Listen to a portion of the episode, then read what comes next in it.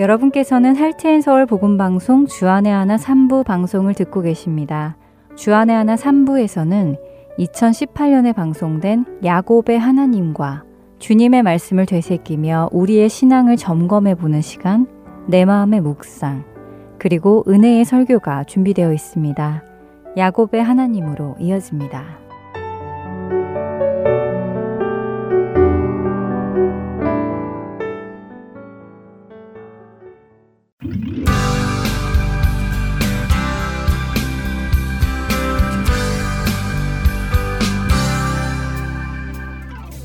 애청자 여러분 안녕하세요. 야곱의 하나님 진행의 민경훈입니다. 네, 여러분 안녕하세요. 강승규입니다. 지난 시간 창세기 30장 24절까지 보면서 레아와 라헬 두 자매의 아기 낳기 경쟁이 극에 달하는 것을 보았습니다. 네, 레아의 여섯 아들, 레아의 여종 실바의 두 아들, 또 라헬의 여종 빌하의 두 아들, 그리고 라헬이 낳은 아들 하나, 이렇게 총 11명의 아들과 레아가 낳은 딸 디나의 이야기까지 우리가 보았습니다. 특별히 딸 디나의 이름이 나왔는데 그 이유는 디나가 외동딸이 아니라 훗날 디나를 통해 어떤 특별한 일이 일어날 것이기에 기록되었다고 하셨지요. 네, 우리가 창세기의 다른 부분을 살펴보면서요. 야곱의 딸은 디나 한 명뿐이 아니라 여러 명이 있었다는 기록도 찾아보았습니다. 말씀하신 대로 많은 딸들이 있음에도 불구하고 디나만이 기록된 것은 그녀가 훗날 어떤 일에 연관이 되기 때문에 기록이 된 것이지요. 어, 성경은 여성의 탄생을 특이한 경우가 아니고는 기록하지 않는다는 것도 말씀드렸습니다. 있습니다. 그리고 한 가지 기억에 남는 것이요. 라헬이 자신도 임신하고 싶어서 루우벤이 구해온 합한 채를 달라고 했잖아요. 네, 그랬죠. 자기 남편인 야곱을 내어주면서까지 겨우 합한 채를 얻었는데 별 효과는 없었다는 것이 기억에 남습니다. 예, 합한 채를 통해 임신을 하지 않을까 했겠지만 네. 합한 채의 효력으로 임신하지는 못했지요. 그러나 하나님께서 라헬을 생각해 주셨기에 그녀가 요셉을 임신하게 된 것이었습니다. 인간의 힘으로 무엇을 얻는 것이 아니라 하나님의 은혜 안에서 하나님의 방법으로 얻어야 한다는 것을 다시 생각하게 되었습니다. 네, 그 생각을 꼭 지키시면서요. 또 믿음으로 그렇게 살아가시기를 바랍니다. 자, 오늘 어, 이 아기 낳기 경쟁이 어느 정도 끝난 후에 일어나는 일을 보도록 할 텐데요. 창세기 30장 25절부터 보도록 하겠습니다. 25절과 26절 먼저 한 절씩 읽어 보겠습니다. 라헬이 요셉을 낳았을 때 야곱이 라반에게 이르되 나를 보내어 내 고향 나의 땅으로 가게 하시되. 내가 외삼촌에게서 일하고 얻은 처자를 내게 주시어 나로 가게 하소서? 내가 외삼촌에게 한 일은 외삼촌이 아시나이다 자, 성경은 라헬이 요셉을 낳았을 즈음에 이 일이 일어나는 것을 말씀하십니다. 야곱이 라반에게 가서요. 자, 저는 이제 고향으로 돌아가겠습니다. 라고 말을 하는 것이죠. 어, 요셉을 낳았을 즈음에는 고향으로 가고 싶은 생각이 들었나 보지요? 글쎄요, 야곱의 그 마음을 정확히는 알 수 없습니다. 그러나 그가 정말 고향으로 돌아가고 싶어서 이렇게 말을 한 것인지 아니면 이제부터 나오는 품삯에 관한 이야기를 하기 위해서 그 말을 하는 것인지는 아, 정확히 알 수는 없지요. 그렇지만 느낌상으로는 품삯 때문에 이렇게 말을 시작한 것으로 보입니다. 지금 야곱이 이렇게 이야기를 하는 것은 이제 야곱이 라반을 위해서 일한 지 14년이 지났다는 사실을 이야기하는 것이죠. 아내를 맡기 위해 일했던 그 14년이 지났다는 말씀이군요. 네, 처음 라헬을 맡기 위해서 7년, 그리고 소각기에 다시 라헬을 맡기 위해서 일한 7년. 음. 이 14년 동안 야곱은 열심히 일했죠. 하지만 품삯은 하나도 받지 못한 것입니다. 그의 품삯은 결혼 지참금으로 다 들어간 것이니까요. 그러니까 지금까지는 결혼 지참금 쪽으로 일을 했는데 그 14년이 지났으니 이제부터 일을 하면은 공짜로 일을 하게 되는 것이죠. 그러니까 야곱이 말을 돌려서요. 이제 처자식을 다 데리고 고향으로 돌아가겠습니다 하면서 말문을 떼는 것이죠. 아, 14년간의 계약이 끝났으니 이제 새로운 어떤 계약을 하기 위한 대화를 시작하는 것이군요. 네, 그렇다고 보여집니다. 자, 이렇게 야곱이 말문을 떼니까요. 라반이 대답을 합니다. 27 27절과 28절을 읽어 주세요. 라반이 그에게 이르되 여호와께서 너로 말미암아 내게 복 주신 줄을 내가 깨달았노니 내가 나를 사랑스럽게 여기거든 그대로 있으라 또 이르되 내 품삯을 정하라 내가 그것을 주리라. 네, 자 라반이 너로 말미암아 여호와께서 내게 복 주신 것을 깨달았다 이렇게 말을 합니다. 그러나 이러한 번역은 조금 아쉬운 번역인데요. 왜냐하면 이 구절을 원문으로 보면요, 라반이 어떤 사람인지 잘 알 수 있기 때문입니다. 그냥 우리 개역 성경으로 보면 그런 부분을 보지 못해서 조금 안타깝습니다. 지금 개역 성경 번역으로만 보면요, 라반의 이야기가 이렇게 들립니다. 야곱아, 내가 너의 삶을 보니까 말이다. 하나님께서 너와 함께 하시는 것을 볼 수 있더구나. 그런 너로 인해서 나에게까지 하나님께서 복을 주신 것을 내가 깨달았어. 그러니 네가 나를 식구로 생각한다면 고향으로 가지 말고 나와 함께 있어 줘라. 너를 통해 계속 하나님의 복을 받자. 이런 말로 이해할 수 있지요. 네, 충분히 그런 말로 들리는데요. 예, 그렇게 들리죠. 그렇지만 이번에는 원어 직역 성경으로 제가 한번 읽 어봐 드릴게요. 어떤 느낌인지 한번 들어보세요. 네. 라반이 그에게 말했다. 내가 자네 눈에 들기를 바란다. 내가 마법을 행했더니 여호와께서 자네 때문에 내게 복 주셨다고 하셨다. 어, 마법을 행했다고요? 네. 어, 그런 말인가요? 전혀 개혁 성경하고 분위기가 다른데요. 예, 다르지요. 개혁 네. 성경에서 깨달았다라고 번역한 단어는 히브리어 나하시라는 단어입니다. 이 단어는 쉬 하는 소리를 내다 하는 의미를 가졌는데요. 이 단어가 다른 곳에는 어떻게 번역이 되는가 하면요. 점치다 혹은 마술을 하다 하는 말로 번역이 됩니다. 그리고 이 나하시는 에덴 동산에 나오는 뱀뱀 있죠? 네. 그 뱀이 히브리어로 나하쉬거든요. 지금 이 나하쉬와 발음이 같고요. 뱀이라는 단어의 원어이기도 합니다. 어, 그러니까 지금 라반의 말은요. 야곱아, 내가 너의 삶을 보니 여호와 하나님께서 너와 함께 하시더구나. 그런 너로 인해 나까지 복을 받았구나. 나와 함께 있어 주겠니? 이런 말이 아니라요. 야, 어쩜 요즘 이렇게 내가 운세가 좋은가 점을 쳐봤더니 말이야. 아, 글쎄, 너 하나님 여호와가 너 때문에 나에게 복을 주셨다는 점괘가 나온 게 아니겠냐? 그러니 너 가면 안 된다. 내 복 다 달아난다. 나를 위해서 너 나와 함께 있어라. 이런 말이죠. 아, 정말 그 분위기가 완전히 다르군요. 하나님의 함께 하심을 보아서 그런 것이 아니라 순전히 자신에게 부가 생긴 것에만 관심이 있어서 야곱을 붙들려고 하는 것이네요. 네, 참 좋은 말씀 하셨는데요. 자신에게 부가 생긴 것, 그것을 지금 라반은 복이라고 말하고 있습니다. 그러니까 라반에게 복은 부입니다. 성공이지요. 그는 이방신을 섬기는 사람이었고요. 스스로 점까지 칠 수 있는 사람이었습니다. 그렇기에 그 부를 지키기 위해서 그는 야곱을 붙들려고 하는 것이죠.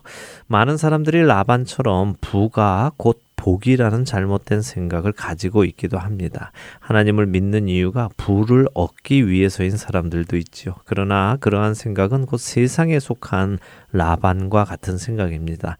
자, 라반은 나는 너를 보내고 싶지 않다. 이 부가 계속 내게 있기를 바란다. 그러니 네 삭슬 정해라. 내가 주겠다라고 합니다. 자, 이렇게 라반이 말하니까요. 야곱이 입을 엽니다. 창세기 30장 29절과 30절을 읽어 보지요. 야곱이 그에게 이르되 내가 어떻게 외삼촌을 섬겼는지 어떻게 외삼촌의 가축을 쳤는지 외삼촌이 아시나이다. 내가 오기 전에는 외삼촌의 소유가 적더니 번성하여 때를 이루었으니 내 발이 이르는 곳마다 여호와께서 외삼촌에게 복을 주셨나이다. 그러나 나는 언제나 내 집을 세우리까. 자, 야곱이 자기의 속마음을 드디어 털어놓습니다. 외삼촌, 외삼촌도 잘 아시듯이 외삼촌 재산이 별로 없던 사람이 내가 온 이후로 갑자기 번성해지지 않으셨습니까? 그것은 내 하나님께서 외삼촌에게 복을 주셔서 그렇습니다. 외삼촌이 잘나서가 아니라 외삼촌이 나 때문에 복 받은 거예요. 이렇게 외삼촌 집안이 나 때문에 복 받아서 잘 세워졌다면 이제 나도 한 집안의 가장인데 내 집을 세워야 하지 않겠습니까? 하면서 자신이 더 이상 무상으로 일을 할 수 없다는 것을 주장하는 것이죠. 음. 자, 이제 31절에서 44절을 또 한 절씩 읽겠습니다. 라반이 이르되 내가 무엇으로 내게 주랴 야곱이 이르되 외삼촌께서 내게 아무것도 주시지 않아도 나를 위하여 이 일을 행하시면 내가 다시 외삼촌의 양떼를 먹이고 지키리이다. 오늘 내가 외삼촌의 양떼에 두루 다니며 그 양 중에 아롱진 것과 점 있는 것과 검은 것을 가려내며 또 염소 중에 점 있는 것과 아롱진 것을 가려내리니 이 같은 것이 내 품삯이 되리이다. 후일에 외삼촌께서 오셔서 내 품삯을 조사하실 때에 나의 의가 내 대답이 되리이다. 내게 혹시 염소 중 아롱지지 아니한 것이나 점이 없는 것이나 양 중에 검지 아니한 것이 있거든 다 도둑질한 것으로 인정하소서. 라반이 이르되 내가 네 말대로 하리라 하고 자 어, 삼촌 라반도 그런 야곱의 주장에 동의를 합니다. 그래 맞아 너 때문에 내가 부자 되었다. 그러니까 어떻게 해줄까 이렇게 묻지요. 그러자 야곱이 대답합니다. 외삼촌이 앞으로 이렇게 해주시기로 약속만 하신다면 제가 앞으로도 계속해서 삼촌의 양들을 치겠습니다. 오늘 제가 삼촌 양떼를 다니 면서 그 중에 아롱진 것과 점 있는 것 그리고 검은색 양을 골라내겠습니다. 또 염소 중에도 어, 아롱진 것과 점 있는 염소를 골라내겠습니다. 이것들을 제게 품삯으로 주시겠다고 약속을 해 주십시오. 그럼 제가 지금처럼 계속해서 외삼촌과 함께 양을 치며 살겠습니다. 라고 말을 하죠. 지금 이 야곱이 구하는 이 양과 염소들은요, 아주 특이한 양과 염소들입니다. 왜냐하면 중동의 대부분의 양은 색깔이 힙니다. 아, 그런데 지금 야곱은 아롱진 것이나 점 있는 것 혹은 검은 양을 달라고 하죠. 그러니까 아주 드문 것을 달라고 합니다. 또 염소의 경우는 어, 대부분의 염소가 갈색이나 검은색이라고 하는데요. 지금 역시 야곱은 아롱진 것이나 점 있는 염소를 달라고 하고 있습니다. 왜 그런 것들을 달라고 할까요? 무슨 이유가 있나요? 예, 뭐 야곱은 삼촌의 양과 염소 무리 중에 아주 드문 것들을 요구하고 있는 것들인데요. 그 이유는 이렇게 아롱지거나 점 있는 양과 염소가 더 좋거나 희귀성이 있어서 비싸거나 한 것이 아니라요. 오히려 상품성이 좀 떨어지고 상대적으로 일반적인 양과 염소보다 숫자가 적기 때문에 ね 더 적은 것을 달라고 함으로써 외삼촌이 그 요구를 거절하지 않게 하려는 것이죠. 그냥 단순히 삼촌 저도 먹고 살게 양 100마리, 염소 100마리 주세요. 이렇게 하면은 머리를 잘 쓰는 이 외삼촌이 또 계산을 하고 머리를 쓸까봐 숫자도 별로 없고 상품 가치도 적은 이런 양과 염소를 자신에게 달라고 하면 삼촌이 별 생각 없이 줄 것이라고 야곱 나름대로 머리를 쓰고 말한 것이죠. 아, 그 러니까 지금 야곱과 라반의 머리 싸움이 일어나고 있는 것이군요. 예, 그렇습니다. 야곱은 어떤 요구를 해야 삼촌이 순순히 허락할지를 계산하고 그렇게 말한 것이죠. 그리고 야곱의 예상대로 욕심 많은 삼촌은 야곱의 요구에 동의를 합니다. 더군다나 여기 자기 염소 중에 아롱지지 않거나 점이 없거나 한 것들이 있으면 제가 삼촌 것을 훔쳤다고 생각하셔도 됩니다. 이렇게 말을 했는데요. 이 말이 무슨 말이냐면 야곱이 지금 이렇게 점 있고 아롱진 것을 가지고 가는데 정상적인 새끼들이 나오면 그건 다시 삼촌에게 주겠다 하는 의미거든요. 어, 자신은 오직 점 있고 아롱진 것만 가지겠다는 것입니다. 그러니 외삼촌 라반이 어시구나 하고 선뜻 허락을 하는 것이죠. 네, 라반이 외삼촌이기도 하고 장인이기도 한데 어, 정말 너무한 것 같아요. 야곱이 이처럼 적은 것들을 요구하면 아유, 그거 가지고 되겠어? 이것도 가져가고 저것도 가져가. 음. 이렇게 하는 게 정상일 텐데 네. 이런 불공평한 거래를 선뜻 받아들이는 것이 정말 좋지 않은 사람 같아요. 맞습니다. 라반은 좋지 않은 사람입니다. 자기의 조카보다도 또 자기의 딸들보다도 자기만의 유익을 위해 신경을 쓰고 사는 사람이죠. 음. 그는 아주 욕심쟁이입니다. 이런 그의 모습은 그 다음 절에 더 자세히 나오는데요. 35절, 36절을 읽어볼까요? 그날에 그가 순 염소 중 얼룩무늬 있는 것과 점 있는 것을 가리고 암 염소 중 흰 바탕에 아롱진 것과 점 있는 것을 가리고 양 중에 검은 것들을 가려 자기 아들들의 손에 맡기고 자기와 야곱의 사이를 사흘 길이 뜨게 하였고 야곱은 라반의 남은 양떼를 치니라. 자, 지금 라반이 무슨 일을 한 거냐 하면요. 자기 양과 염소 중에 야곱에게 줄 가축과 자기 가축을 구분을 하는 것입니다. 아까 야곱이 오늘 자기가 양떼 사이를 다니면서 점 있고 아롱진 것들을 골라낼 테니 그것을 달라고 했잖아요. 네. 그런데 그러겠다고 해놓고 자기가 먼저 가서 그것을 골라낸 것입니다. 그리고 그것을 음. 골라내서 야곱한테 주려는 것이 아니라 자기 아들들에게 준 거예요. 그리고 그 아들들한테 멀리 사흘 길을 가서 거기서 이 양들을 철라 하는 것이죠. 어, 그럼 야곱에게는 아무것도 안 주는 건가요? 그렇습니다. 그래서 음. 이 라반이 아주 치사하고 영악한 사람인 것이죠. 그렇군요. 어, 그래. 오늘 찾아서 나오면 너 다 줄게 해놓고 이미 다 빼돌렸으니까 없을 것 아닙니까? 네. 그러니 야곱은 하나도 없이 시작을 하는 것이죠. 더군다나 이제 야곱이 칠 양떼와 염소 떼는 점도 없고 아롱진 것도 없고 양은 모두 흰 양입니다. 그러니 유전적으로 볼 때 이런 양들끼리 교미를 해서 점이 있고 아롱지거나 검은색 양이 나올 확률은 훨씬 적어지지요. 와, 라반이 거기까지 생각하는 거예요? 아, 정말 치사하네요. 이렇게까지 치사한 사람은 아직 본 적이 없는 것 같습니다. 예, 아주 치사하고 간사한 사람입니다. 네. 바로 이런 사람과 지금 야곱의 머리 싸움이 있는 것이죠. 야곱은 형 에서에게 자신이 간사한 사람이라는 말을 들었습니다. 그가 자신의 꾀를 사용하여 자신이 원하던 장자의 축복을 얻어냈기 때문이지요. 어, 전에도 말씀드렸지만 장자의 축복은 야곱에게 이미 하나님께서 주시기로 결정하신 것입니다. 그러나 야곱은 그 받는 방법을 하나님의 방법으로 받게끔 기다린 것이 아니라 자신의 간사한 방법을 통해 받아내었습니다. 어, 그래서 요한복음 1장에 예수님께서 나다나엘과 대화하실 때요. 그를 참 이스라엘이라고 부르시면서 그 속에 간사한 것이 없도다라고 하신 것입니다. 옛 이스라엘 곧 야곱은 그 속에 간사한 것이 있었는데 나다나엘은 간사한 것이 없는 참 이스라엘이다라고 말씀하신 것이죠.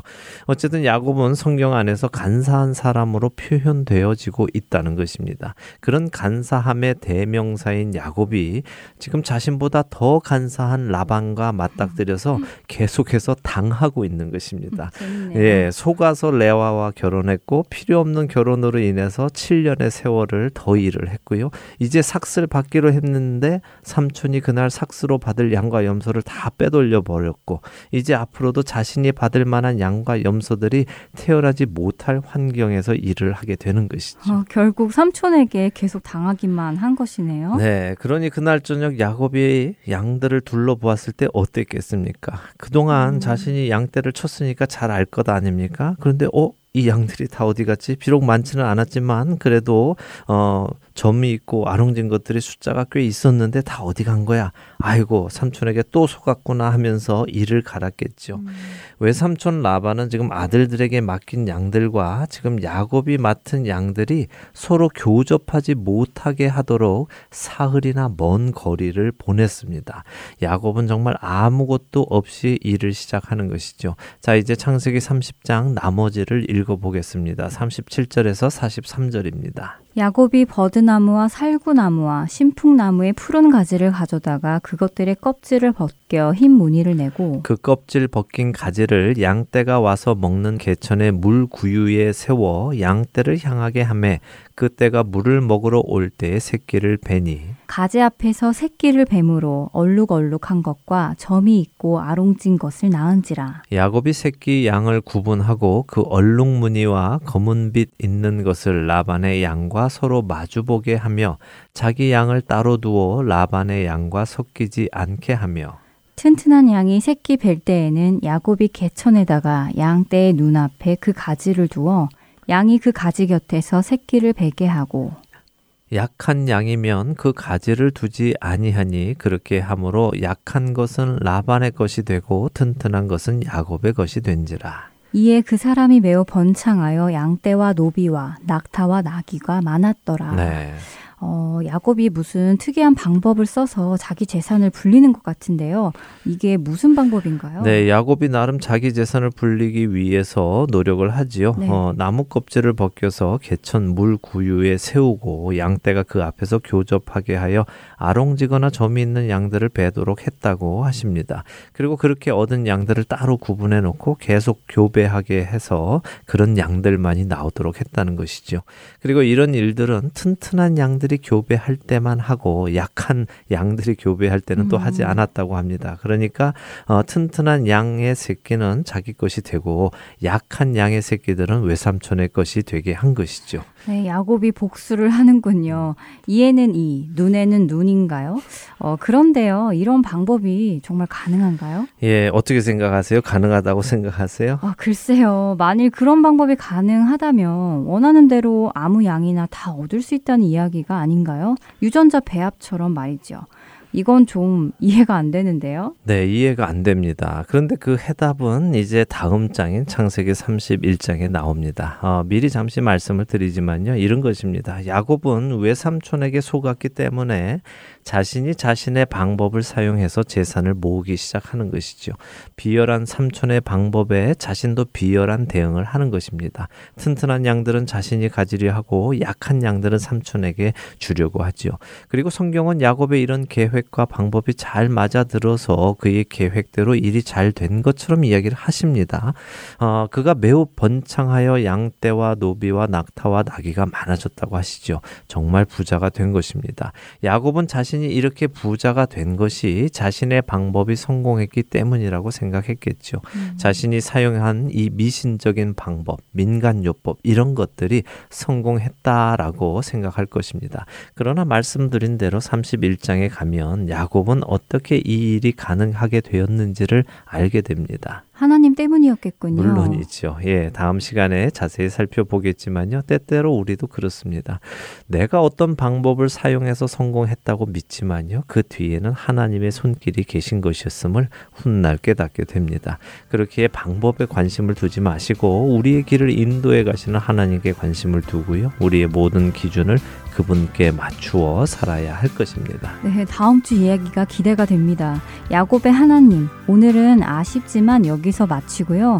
다음 주에 야곱이 어떻게 이렇게 번창하게 되었는지 살펴보도록 하겠습니다. 한 주간도 주 안에서 평안하시기 바랍니다. 다음 주에 뵙겠습니다. 안녕히 계십시오. 안녕히 계세요.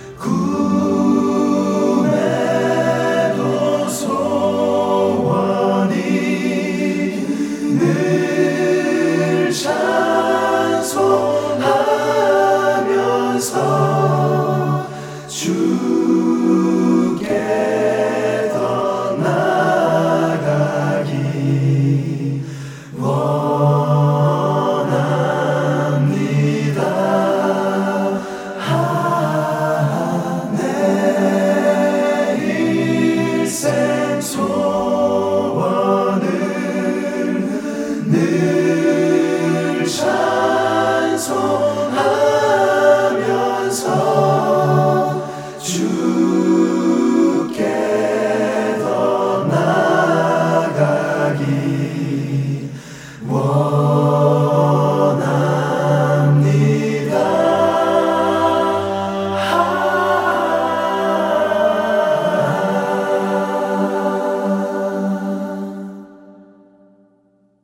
이어서 내 마음의 묵상 함께 들으시겠습니다.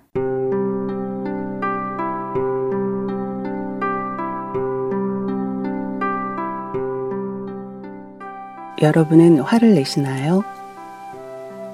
참 우스운 질문이긴 한데요.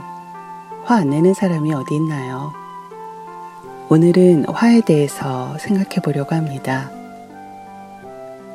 난 잘못이 없는 것 같은데 타인이 상처를 주는 말이나 행동을 했을 때 또는 기대치에 훨씬 못 미치는 실망감을 안겨줄 때 여러분은 어떻게 반응하십니까? 화를 내시나요? 아니면 하나하나 짚어가며 따지십니까? 이렇게 화를 내거나 하는 식으로 반응을 하는 것이 좋지 않다는 것을 알면서도 우리는 때로 화를 숨기지 못합니다. 그렇다면 그리스도인들은 이럴 때 어떻게 반응을 해야 할까요?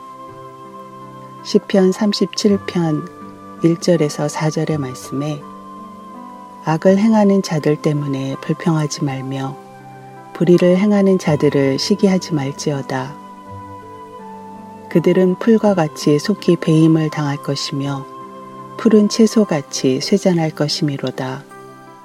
여호와를 의뢰하고 선을 행하라. 땅에 머무는 동안 그의 성실을 먹을거리로 삼을지어다. 또 여호와를 기뻐하라. 그가 내 마음의 소원을 내게 이루어 주시리로다.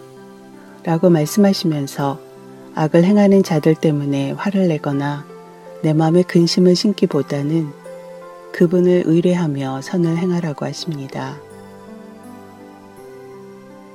이 시편 말씀 사실 말씀처럼 쉽게 되지 않습니다. 하지만 악인들은 속히 배임을 당하며 쇠잔할 것이라는 말씀과 여호와를 기뻐하라 그가 우리 마음의 소원을 이루어 주신다라는 말씀을 믿고 우리의 오래되고 습관적인 반응을 고쳐가 보면 어떨까요? 또 선을 행하라고 하셨는데 구체적인 행동은 무엇일까요? 그것은 즉각 반응이 아닌 하나님께 의뢰라는 한 단계 여가 장치를 내 삶 속에 넣는 것입니다. 우리가 상대에게 찾으려 했던 것이 또 무엇인가를 얻으려 했던 것이 어떤 모양이 되었든 상대를 통해서 얻지 못했기 때문에 화도 나고 실망도 했던 거 아닐까요? 만일 내가 온전히 여호와로 기뻐한다면 이런 절망감이나 화가 나도 모르게 튀어나올까요? 여호와를 기뻐합시다.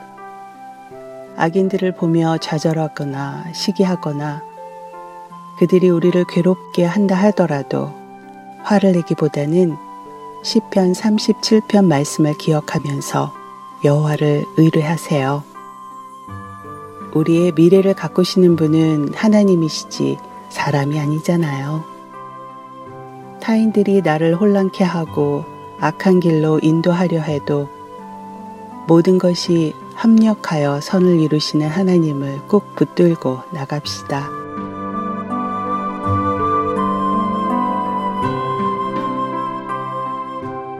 주님, 오늘 주님에게 우리의 길을 맡깁니다.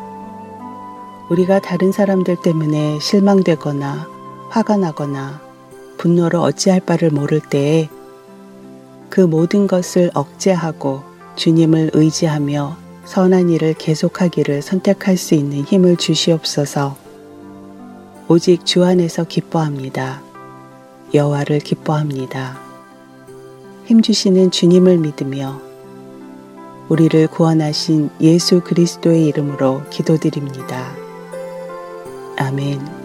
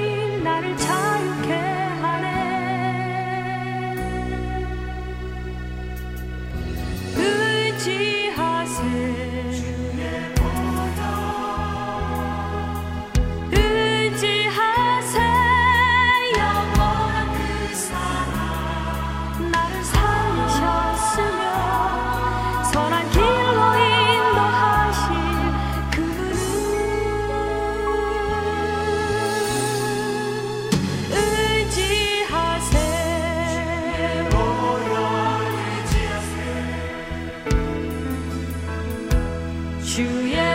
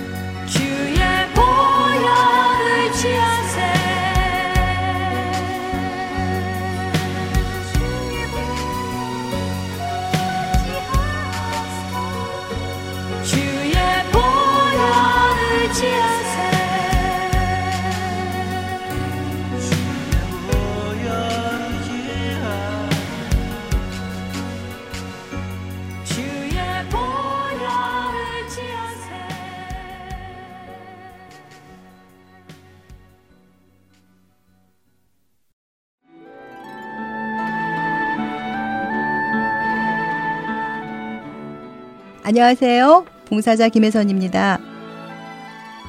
매주 금요일마다 CD를 각 지역으로 배송해 드리는데요. 최근 CD를 받지 못하시는 분, 파손된 CD를 받으시는 분들이 많다는 소식을 들었습니다. 매주 만들어지는 CD에는 많은 분들의 정성이 담겨 있고 예수 그리스도의 복음이 담겨져 있습니다. CD가 잘 전달이 되지 않을 때 저희 또한 마음이 너무 아픈데요. 혹시 CD를 받지 못하셨거나 부서진 CD를 받으셨을 때에는 저희에게 연락을 주세요. 사무실 전화번호 602-866-8999입니다.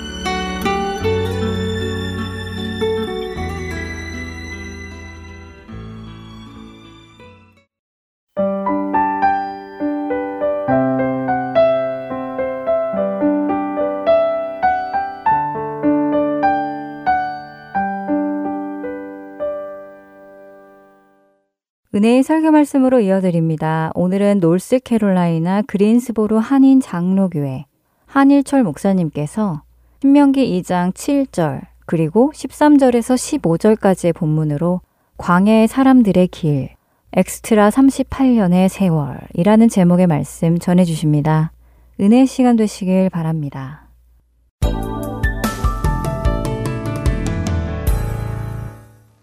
아, 북한의 경기도 개성시 북쪽 16km 지점에 솟은 천마산이라는 곳이 있습니다. 그 천마산 아래에는 박연폭포가 있다고 하는데요. 2007년부터 북한에 개방이 되면서 약간 개성시 관광이 허락된 적이 있습니다. 허락된 이후 1년 후에 관광객 대상으로 그 여행했던 곳 중에서 가장 선호했던 곳이 어딥니까? 라고 이렇게 질문을 했어요. 그런 조사에서 이 박연 폭포가 1위를 차지했다고 합니다. 그런데 그 폭포에는 특이한 점이 있다고 해요. 그 폭포를 향하여 이렇게 가는 길에 두 절벽이 마주보며 만나는 곳이 있는데 그 간격이 약간 벌려져 있어요. 1m 간격. 그러니까 3피트 3인치 정도 됩니다. 그러니까 떨어져 있는 거예요. 하지만 이 1m밖에 안 되는 거리임에도 불구하고 이 건너뛰는 사람이 얼마 없다는 거예요. 거의 없다는 거죠. 평지에서의 1m라면 어린아이들도 쉽게 건너뛰겠지만 천길 낭떠러지를 바라보면서 건너뛰려니까 이 다리가 후들후들 떨려서 뛰지를 못하는 것이죠. 그래서 그 바위에 이름을 줬는데 결단의 바위라 이렇게 이름을 줬다고 합니다. 왜냐하면 결단하고 뛰어야 되니까. 그래서 그 바위가 결단의 바위예요. 밑을 바라보지 말고 평지라고 생각하며 앞에 있는 목표만 바라보고 결단을 내려 뛰라는 것이죠. 오늘 살펴볼 이스라엘 약 200만 명 이상의 사람들이 이 광야를 지내는 모습이 그처럼 앞만 보고 결단을 내려 가야 했는데 그렇지 못했으면 우리는 성경을 통해서 발견하게 됩니다. 왜냐하면 광야의 삶이라는 것이 매 순간 힘들잖아요. 어렵고 힘듭니다. 그래서 마치 박연폭포에 있는 결단의 바위 위에서 결단을 내려 뛰는 것처럼 이 광야 생활은 결단이 필요하고 따라가는 것이 중요한 것이죠. 그렇다면 인생의 광야를 지내고 있는 우리들, 우리는 지금 그 팔레스타인의 광야에서 살진 않아요. 우리는 지금 인생의 광야를 지내고 있는데, 과연 우리들은 그 이스라엘과 다를까요? 오늘 말씀을 통해서 하나님께서 주시는 이 메시지에 큰 도전이 되시고 큰 은혜의 시간이 되시기를 주님의 이름으로 축원합니다. 이스라엘이 40년 광야 생활을 지낼 때에 진을 치고 어느 정도 기간 동안에 주둔했을 것이라고 여겨지는 그 광야를 제가 직접 가본 적이 있습니다. 이 성도님들과 함께 요르단에 갔었을 때에 와디럼이라는 이 붉은 사막의 광야가 바로 그곳입니다. 학자들은 그 넓은 붉은 사막의 그 광야에서 이스라엘이 진을 치고 어느 정도 머물었을 것이라고 보는 이유가 굉장히 넓어요. 그래서 정말 한 200만 명 정도가 거기서 진을 치기에 아주 딱 좋은 장소였습니다.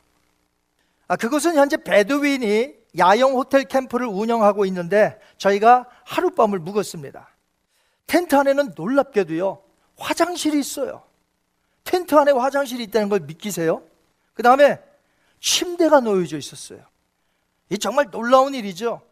거기서 하룻밤을 자고 일어났는데 성도님들에게는 한결같이 와 너무 좋았어요가 아니라 너무 불편했어요 라고 말들을 하시더라고요. 저 자신도 불편함을 느꼈습니다. 성도님들의 말을 듣고 보니까 우리는 고작 1박 2일 동안에 그것도 하룻밤만 광야에서 잠을 청했는데 이렇게 불편했으니 40년을 광야에서 지낸 200만 명이 넘는 숫자가 얼마나 불편했을까 충분히 이해가 되더라고요.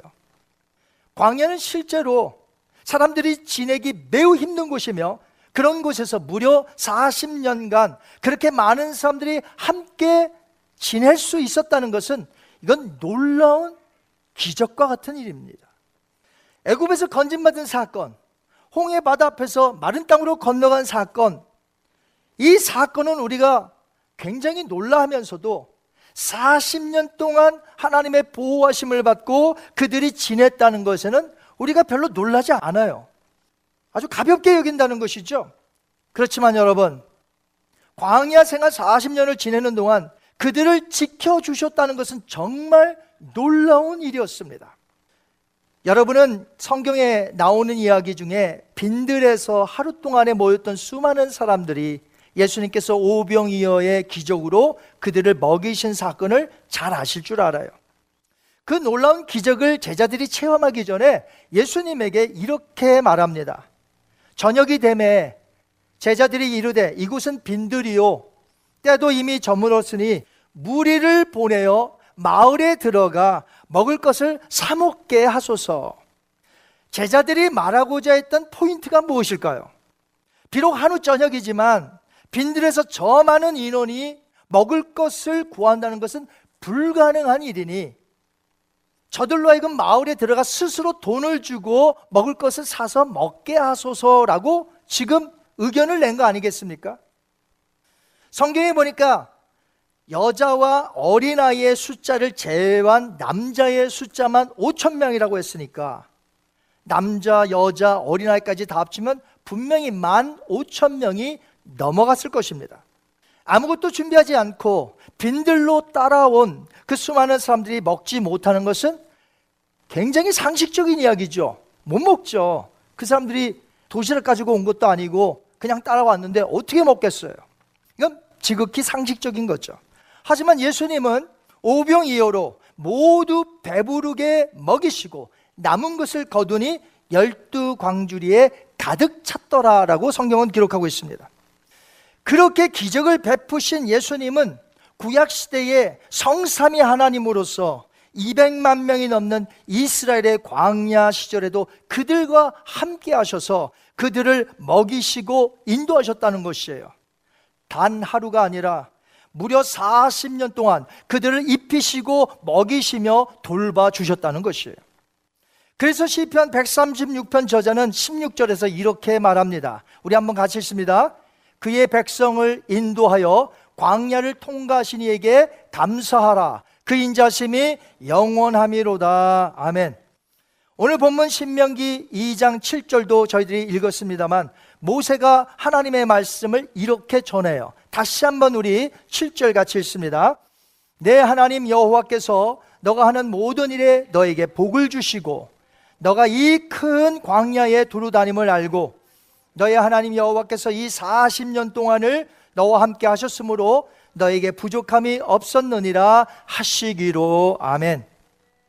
하나님의 도우심으로 큰 광야를 40년 동안 지내면서 부족함이 없었다는 거예요. 이거 하나님이 말씀하신 거예요. 원래 하나님께서는요, 플랜이 있으셨어요. 이스라엘에 대한 광야에 대한 플랜, 그것은 2년 코스였습니다. 2년 동안만 광야에서 훈련시키시고 가나안으로 직접 보내는 것이었어요. 그 2년 동안은 왜 2년이었을까? 2년 동안 그들이 필요한 것이 있어요. 광야 생활 가운데. 예를 들면 신의 산에서 언약을 맺는 일들. 그리고 보여주신 양식대로 성막을 짓는 것. 첫 번째 유월절을 지키는 일. 그리고 가나안에 들어가기 전까지 지파별로 조직적으로 군대를 삼아서 조직적인 군대를 만들어 훈련시켜 이제 가나안 땅에 들어가는 것이 딱 2년 코스였습니다. 그래서 광야 2년 코스가 전부 마칠 즈음에 어떻게 하셨죠? 가데스 바나에 도착하게 하셨고 이제 그곳에서 재정비하여 곧장 위로 올라가기를 그래서 가나안 정복을 하기를 원하셨던 것입니다. 하지만 지도자들이 모세에게 나와 요청합니다. 정탐꾼들을 먼저 보내서 그 땅을 좀 살펴보자는 것이에요. 그 내용이 신명기서 1장에 나옵니다. 그런데 결과적으로 봤을 때에는 그때가 매우 뼈 아팠어요. 만약에 모세가 그들의 요청을 들어주지 아니하였다면 얼마나 좋았을까? 만약 모세가 그들 앞에 끔찍한 결과가 기다리고 있었던 것을 알았더라면 허락하지 않았을 텐데. 전혀 몰랐기 때문에 어떤 일이 펼쳐질지 그들의 말을 좋게 여겨서 허락했던 것이죠. 모세는 백성들에게 더욱더 강조하며 그러지 말자. 하나님이 허락하신 땅이니 우리가 믿음을 갖고 두려워하지 말고 올라가자. 라고 지도했어야만 했습니다. 하지만 정탐꾼을 보내자는 요청을 들어주고 말아요. 열두 지파에서 한 명씩 선출하여서 12명의 정탐꾼을 40일 동안 돌아보게 했는데 그것이 돌이킬 수 없는 이스라엘에게 있어서 너무나 돌이킬 수 없는 큰 문제가 되었죠. 정탐을 갔다 온 10명의 보고가 어땠습니까? 두 명은 올라가자고 하는데 10명은 안 된다는 거예요.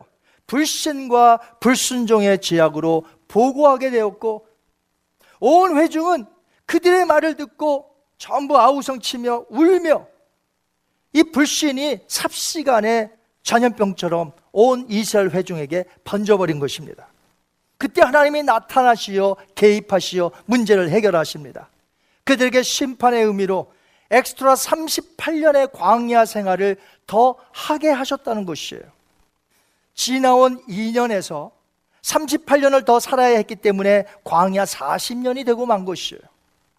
그럼 왜 30년도 아니고 50년도 아니고 왜 40년이었을까요? 민수기서 14장 34절에 그 답이 나옵니다. 우리 한번 같이 읽겠습니다. 시작. 너희는 그 땅을 정탐한 날 수인 40일의 하루를 1년으로 쳐서 그 40년간 너희의 죄악을 담당할지니 너희는 그제서야 내가 싫어하면 어떻게 되는지를 알리라. 그들이 100일 동안에 정탐 안 한 게 천만 다행이죠. 100일 했으면 몇 년 있어야 돼, 광야에서. 하루를 1년씩 환산하니까. 그들의 불신과 불순종으로 인해서 정탐했던 40일을 하루에 1년씩 계산하여 총 40년 광야 생활이 된 것입니다. 이미 광야 생활 2년은 지내왔기 때문에 하나님께서 그 2년까지 포함하여 엑스트라로 38년이라는 광야 생활을 힘겨운 광야 생활을 하게 한 것이죠. 오늘 신명기 2장에서 모세가 말한 두 장소가 나오는데요. 이 굉장히 중요한 장소입니다. 그곳은 가데스 바네아와 세렛 시내예요. 한번 따라 하실까요? 가데스 바네아, 세렛 시내. 자, 요 두 장소는요. 그냥 일반적으로 걸어가면 보름도 안 걸려요. 여러분이 지도에서 보듯이 보름도 안 걸리는 거리입니다. 그런데 그곳까지 무려 38년이 걸렸습니다. 신명기 2장 14절에 보니까 가데스 바나에서 떠나 세렛 시내를 건너기까지 얼마 걸렸어요? 38년 동안이라. 이때에는 그 시대의 모든 군인들이 여호와께서 그들에게 맹세하신 대로 진영 중에서 다 멸망하였더니 저희 교회에서 아까 그 와디럼이라는 곳을 갔다고 그랬잖아요. 그런데 요르단에서 그 와디름이 저 밑에 있습니다. 요르단에서도. 근데 그곳을 가기 전에 어떤 곳을 들렸는데 가이드가 말합니다. 세렛 시내라는 거예요. 세렛 시내. 바로 이것이 이스라엘 백성들이 38년 걸려서 온 세렛 시내입니다. 세렛 시내는 이렇게 골짜기처럼 돼 있어요, 원래. 에돔과 모압의 경계 골짜기였어요. 그래서 중요해요. 이 세렛 시내가. 왜냐하면 에돔과 모압의 경계였기 때문에 중요하죠. 그런데 이스라엘에게는 이 세렛 시내가 어떤 의미였습니까? 광야 40년 세월 동안 넘지 못할 그런 경계가 되었다는 것이죠. 바로 그곳까지 오는데 무려 38년이란 세월을 보냈다고 생각하니까 그 가이드의 말을 듣고 제 마음이 숙연해졌습니다.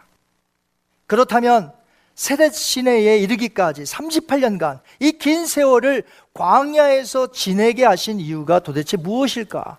하나님 왜 38년 동안 그 광야에 보내게 하셨을까? 만 20세 이상 개수된 모든 자들이 광야에서 죽어야 했기 때문에 죽어야 한다는 게 목적이에요. 여러분 서글프지 않습니까? 38년이 있어야 되는 이유가 죽어야 하기 때문에 그래요. 20세 이상 되는 사람들이 다 죽어야 되기 때문에 38년을 유리방황한 것이에요. 엄청난 숫자가 광야에서 38년간 계속 죽어야 했기에 광야에서 뱅글뱅글 왔던 길을 또 가고 왔던 길을 또 가고 조금만 지나가면 세례시내인데 거길 못 넘어가고 계속해서 뱅글뱅글 돌아야 했다는 것이죠. 여호수아가 거기에 대해서 분명히 말했습니다. 여호수아서 5장 6절 한번 같이 읽습니다. 시작. 애굽에서 나온 족속 곧 군사들이 다 멸절하기까지 40년 동안을 어떻게 해요? 광야에서 헤매었더니 광야에서 헤매었던 이유가 뭐예요? 그 20세 이상 된 군인들 그 사람들이 다 죽어야 하기 때문에 38년간을 20세 이상 약 150만 명이라고 계산해 보고 나누어 보니까 하루에 얼마가 죽었냐면 108명이 죽었어요. 에브리지로 따지니까 하루에 매일 108명이 죽는 거예요. 오늘도 108명, 내일도 108명. 에브리지로. 그 자식들에게는 정말 못 쓸 짓이에요.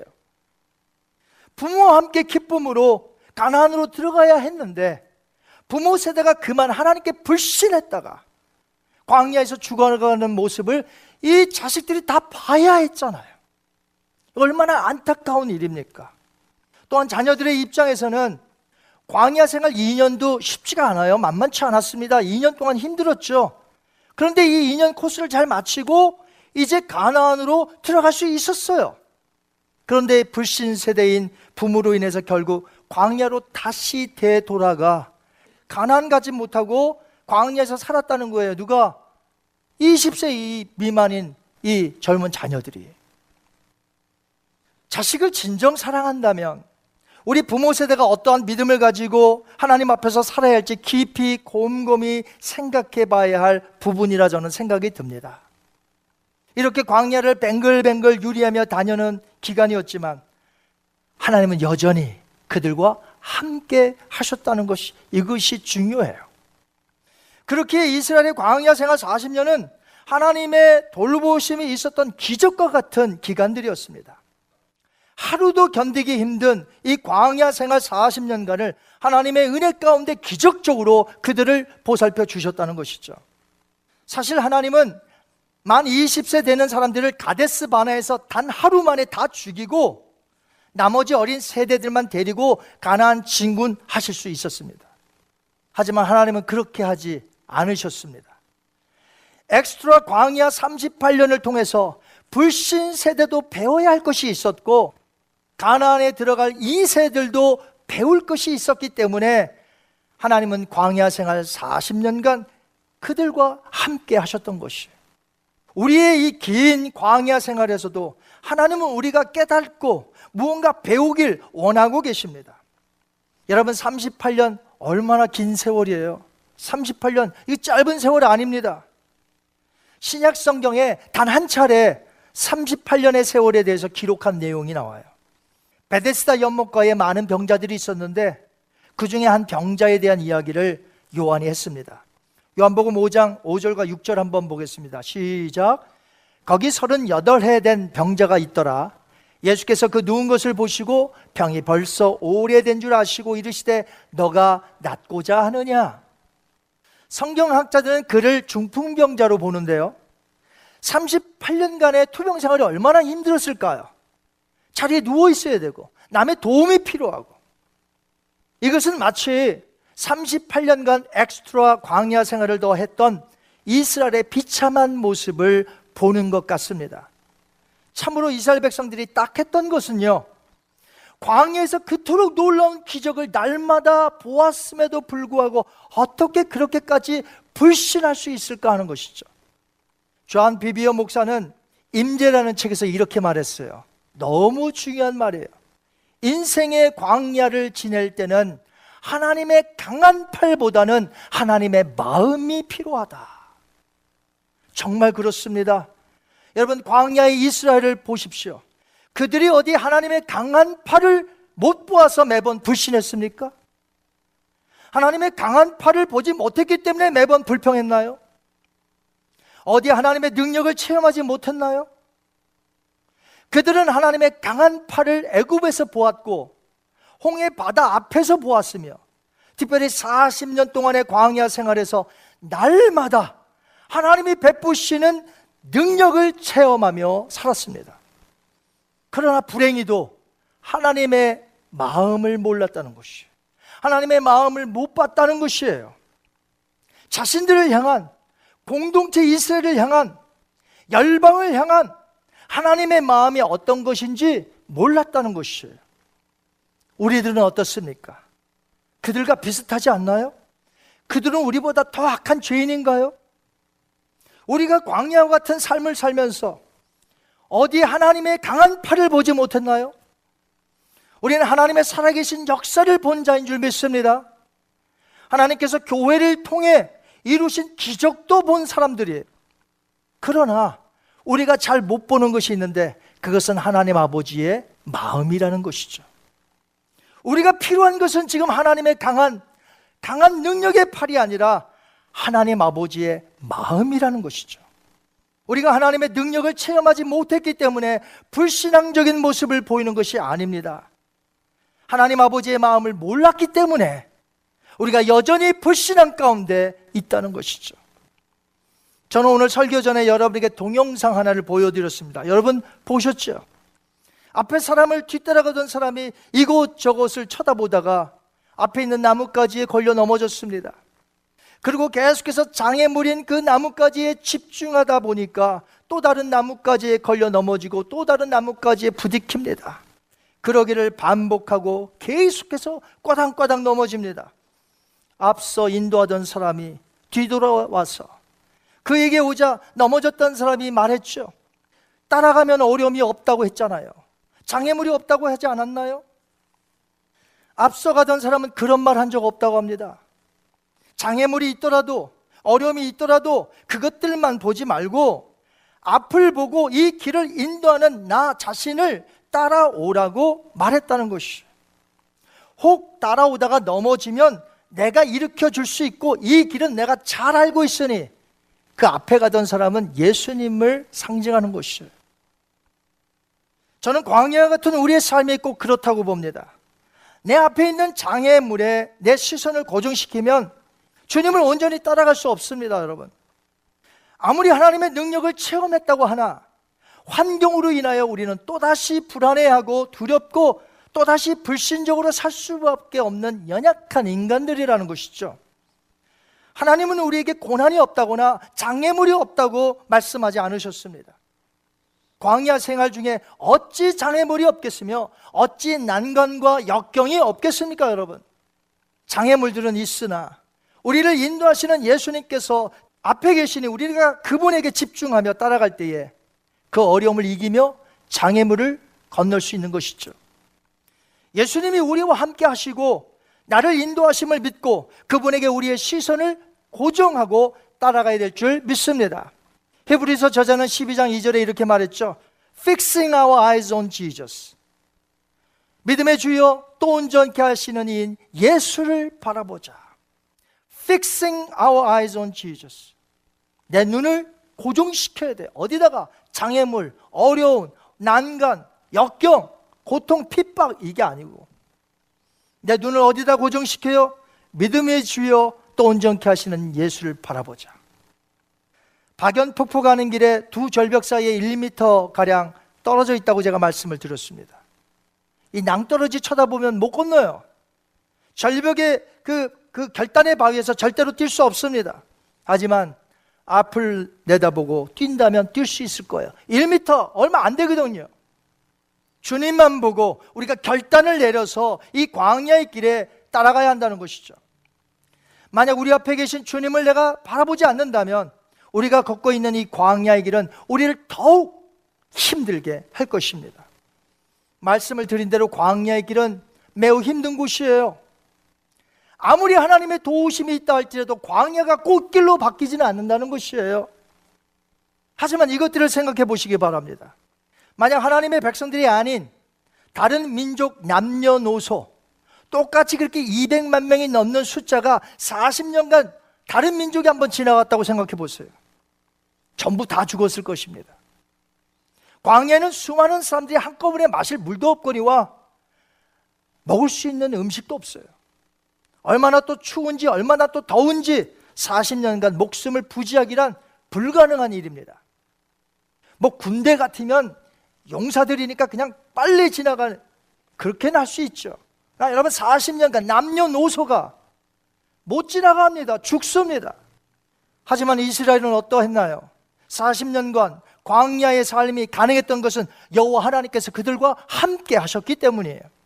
그 누구도 먹어보지 못한 만나를 먹었고요. 새벽마다 매출하기 때 고기 먹고 싶다고 하니까 밤에마다 하나님께서 바람을 불게 하셔서 매출하기 때를 허락해 주셨습니다.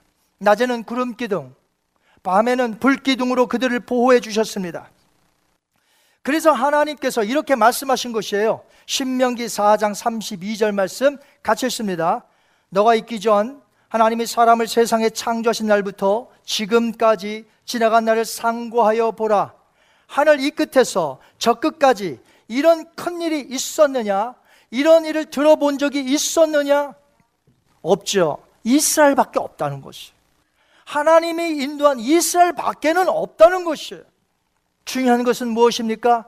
오늘 우리가 그 하나님 아버지의 마음을 아는 것이라는 것이죠.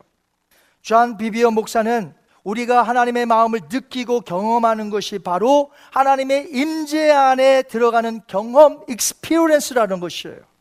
그렇습니다. 광야 같은 이 힘든 인생을 살아가는 우리에게 오늘 하나님의 임재의 경험이 오늘 내게 필요하다는 거예요. 우리 공동체 안에 필요하다는 것이죠. 그런데 같은 광야의 삶을 산다 할지라도 우리 모두가 크리찬 중에 더 힘들고 험악한 광야 생활을 지내는 자들이 있다는 것이에요.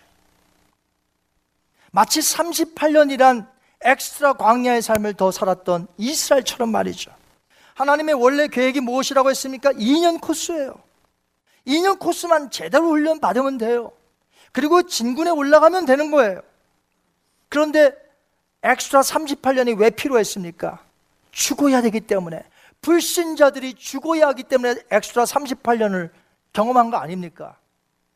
같은 광야의 삶이라 할지라도 혹시 남들보다 지금 더 힘들고 더 험악한 광야 생활 하시는 분 여기 계십니까? 많은 경우가 주님보다 더 다른 것을 집중했거나 다른 것들을 더 두려워했기 때문에 지금 남들보다 더 험악한 광야 생활을 지금 내가 하고 있다는 것이죠.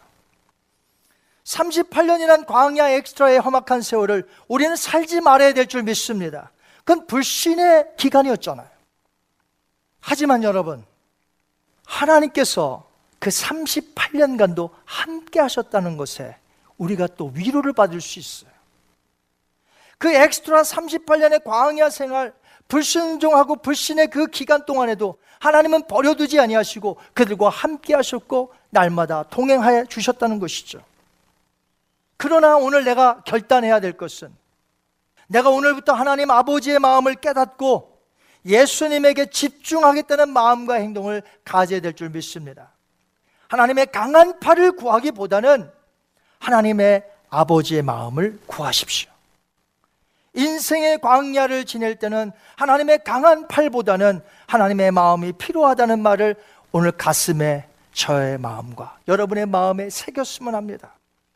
하나님의 능력을 매일 체험하면서도 하나님 아버지의 마음을 아는데 철저히 실패했던 이스라엘의 역사를 반복하지 마시고 우리는 앞으로 이렇게 기도하며 사시기 바랍니다. 하나님 아버지, 이 광야 같은 인생길에서 저에게 필요한 것은 아버지의 마음이라는 것을 오늘 깨달았습니다. 아버지의 사랑의 마음을 헤아려 늘 주님의 임재 안에 살게 하소서. 그렇게 오늘 결단하시고 하나님의 마음을 깨닫고 예수님의 임재를 늘 느끼시며 주님만 따라가시는 저와 여러분이 되시기를 주님의 이름으로 축원합니다.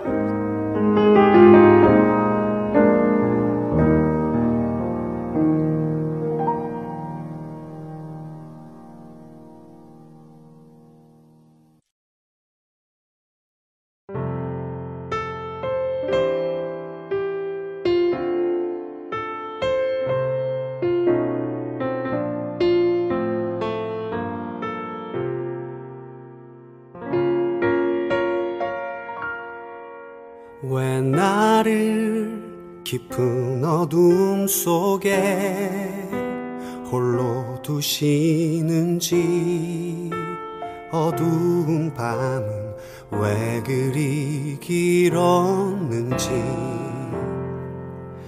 나를 고독하게 나를 낮아지게.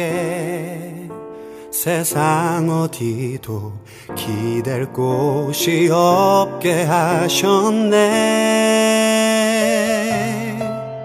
광야 광야에 서 있네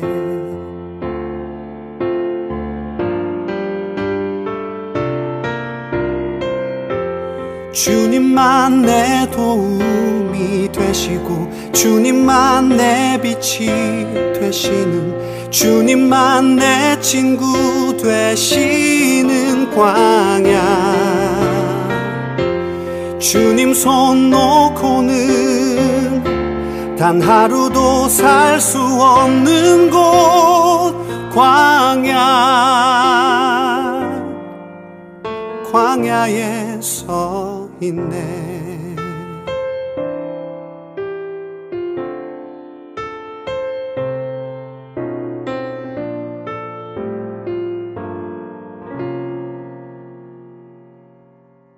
왜 나를 깊은 어둠 속에 홀로 두시는지 어두운 밤은 왜 그리 길었는지.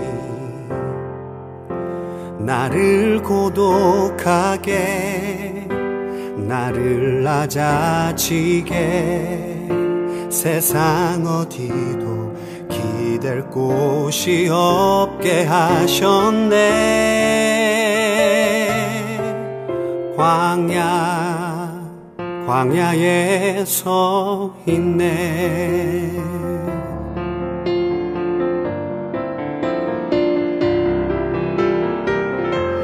주님만 내 도움이 되시고 주님만 내 빛이 되시는 주님만 내 친구 되시는 광야. 주님 손 놓고는 단 하루도 살 수 없는 곳 광야. 광야 주께서 나를 사용하시려 나를 더 정결케 하시려 나를 택하여 보내신 그곳 광야. 성령이 내 영을 다시 태어나게 하는 곳 광야. 광야에 서 있네.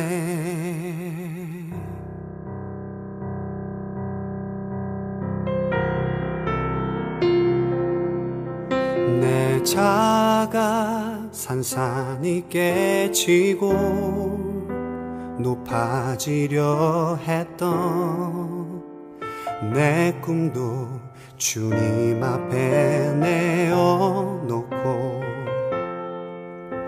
오직 주님 뜻만 이루어지기를 나를 통해 주님만 드러나시기를.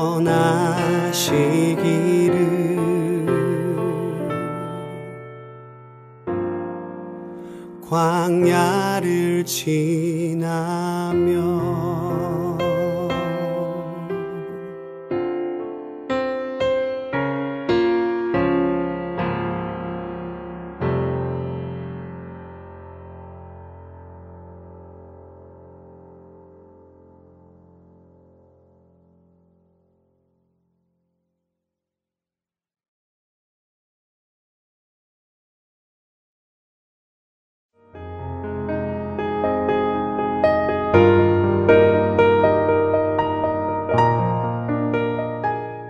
지금까지 주안의 하나 3부 청취해 주셔서 감사드립니다.